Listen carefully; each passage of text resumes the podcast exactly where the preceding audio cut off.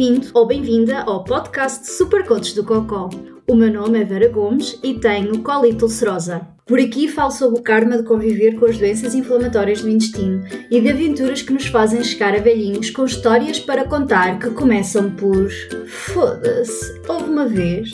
O importante é quebrar alguns tabus e soltar algumas gargalhadas. Gil Vicente dizia a rir se corrigem costumes e eu acrescento, a rir custa muito menos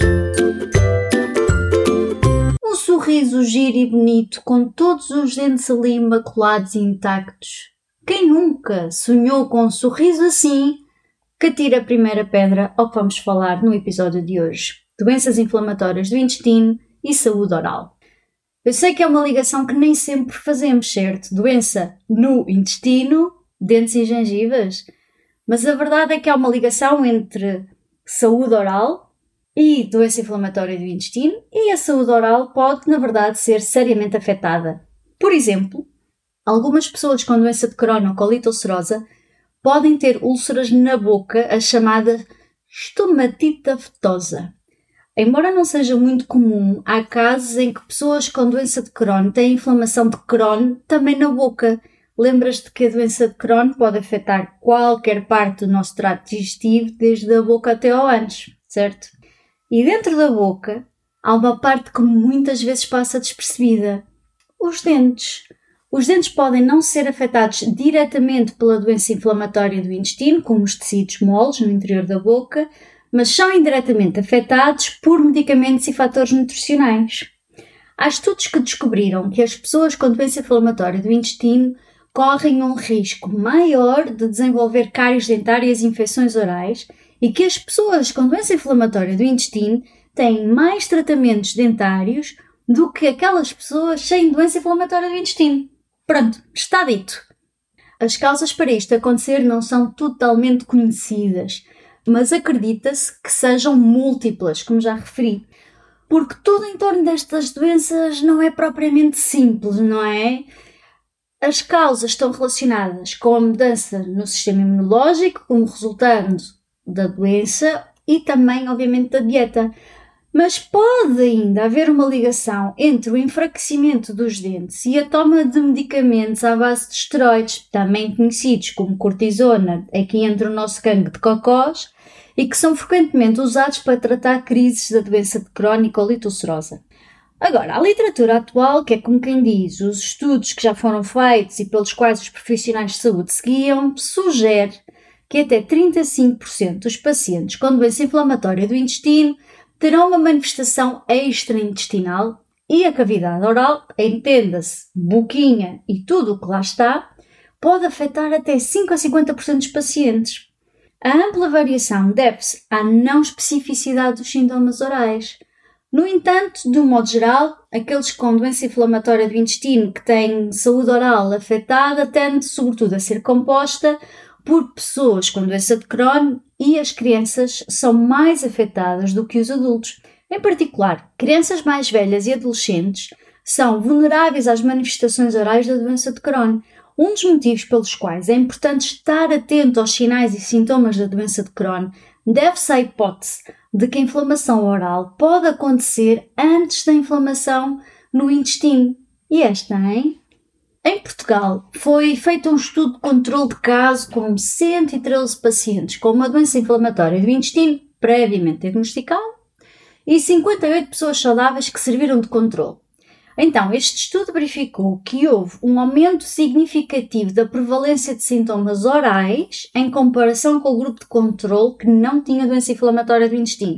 Estamos aqui a falar de um rácio de cerca de 55% para quem tem uma DI e cerca de 24% para quem não tem, ou seja, para o grupo saudável. Os sintomas orais também estavam presentes numa proporção maior no grupo de pessoas que tinham a doença ativa do que nas pessoas com a doença inflamatória do intestino em remissão. E aqui estamos a falar de cerca de quase vá, 71% das pessoas que tinham doença ativa contra 52% sobre as pessoas que tinham a doença em remissão. Além disso, Outro pormenor é que as úlceras afetosas, que creio que sabes daquilo que falo, tiveram uma presença substancialmente aumentada na fase ativa da doença quando comparadas com as pessoas em remissão. E aqui é uma coisa dantesca. Estamos a falar cerca de 35, 36% nas pessoas com doença ativa e 4% nas pessoas com a doença inflamatória do intestino em remissão. Outro exemplo. Um estudo mostrou que as pessoas com doença de Crohn precisavam de mais intervenções no dentista do que pessoas saudáveis da mesma idade. O mesmo acontecia em menor grau com as pessoas com colite ulcerosa. O que isto significa para as pessoas com doença inflamatória do intestino é que deve haver um foco em manter os dentes saudáveis, bem como lidar com todos os outros problemas que uma doença inflamatória do intestino traz. Mas bom, vamos então fazer uma pequena viagem pela boca, assim uma espécie de episódio de Era uma vez o corpo humano. Quem se lembra? Se calhar estou a ficar velha para não me lembrar disto. Mas vamos começar então pela medicação. E voltar precisamente à cortisona que falei há bocado. É sabido que medicamentos à base de esteroides, como a prednisolona, podem causar perda de cálcio dos ossos e isto pode levar à osteoporose. O que não se fala muito é que também pode reduzir o cálcio nos dentes, fazendo com que os dentes fiquem mais fracos e, por exemplo, dê origem a mais cáries dentárias. Isto reforça a importância de ter um bom acompanhamento nutricional por um verdadeiro especialista para teres a certeza de que estás a ter cálcio suficiente na tua dieta ou até os suplementos certos que te podem ajudar a manter os teus dentes e os ossos fortes. E pegando na deixa da comida, Convém referir que muitas pessoas com doença inflamatória do intestino lutam para encontrar alimentos que possam literalmente engolir. É óbvio que para algumas pessoas isto pode resultar em dietas que podem não ser as mais indicadas em termos de nutrientes essenciais. Seja qual for o motivo, acredita, os teus dentes poderão ser afetados. E depois há muita coisa numa doença inflamatória do intestino que não se limita apenas ao intestino. E exemplo disso são as pessoas que, com doença inflamatória do intestino, sofrem de ácido estomacal que chega à boca, também conhecido como refluxo gástrico.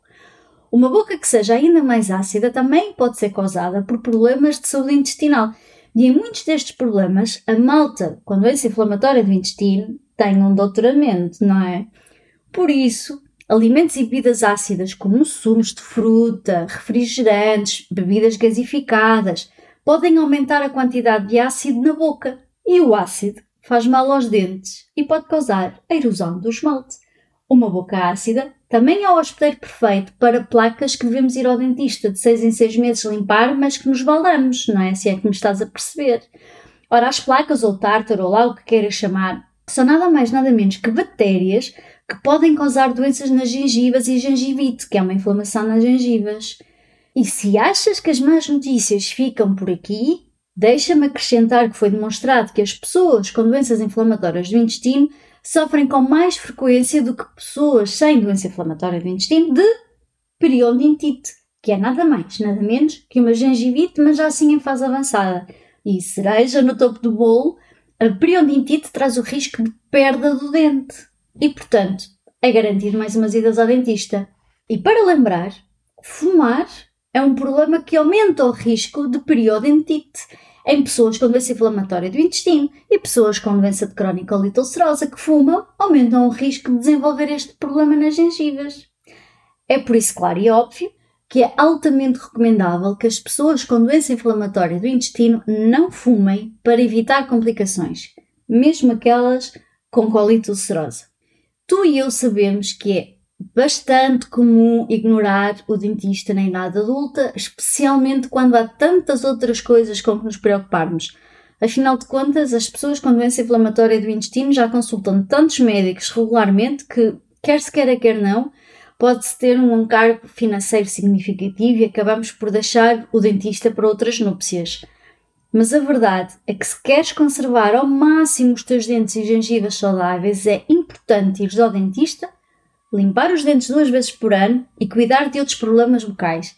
Tal como em muitos aspectos da saúde, o seguro, morreu de velho e os cuidados preventivos adequados serão sempre o fator mais importante para evitarem problemas futuros.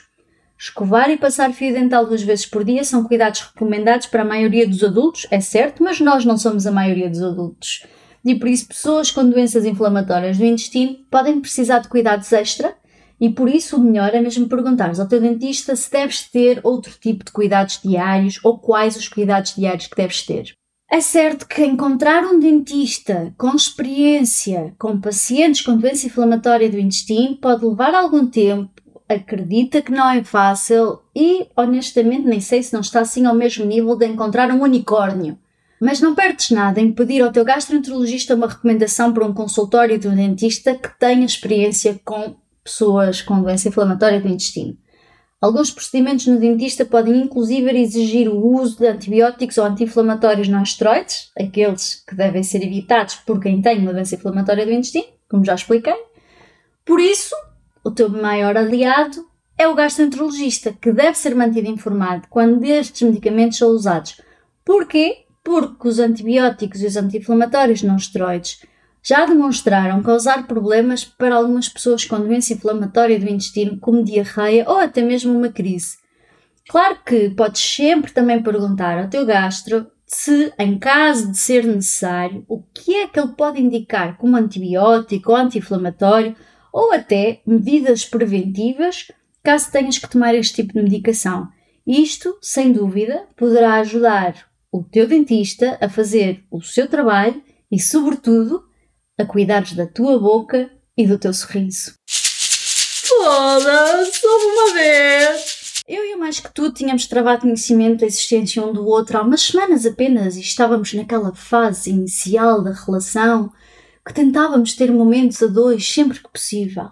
Ora, um belo dia, semanas após termos iniciado a nossa relação, o mais que tudo juntou-se a mim para um almoço no parque, aproveitar o sol e dar duas de conversa. Romântico, não é?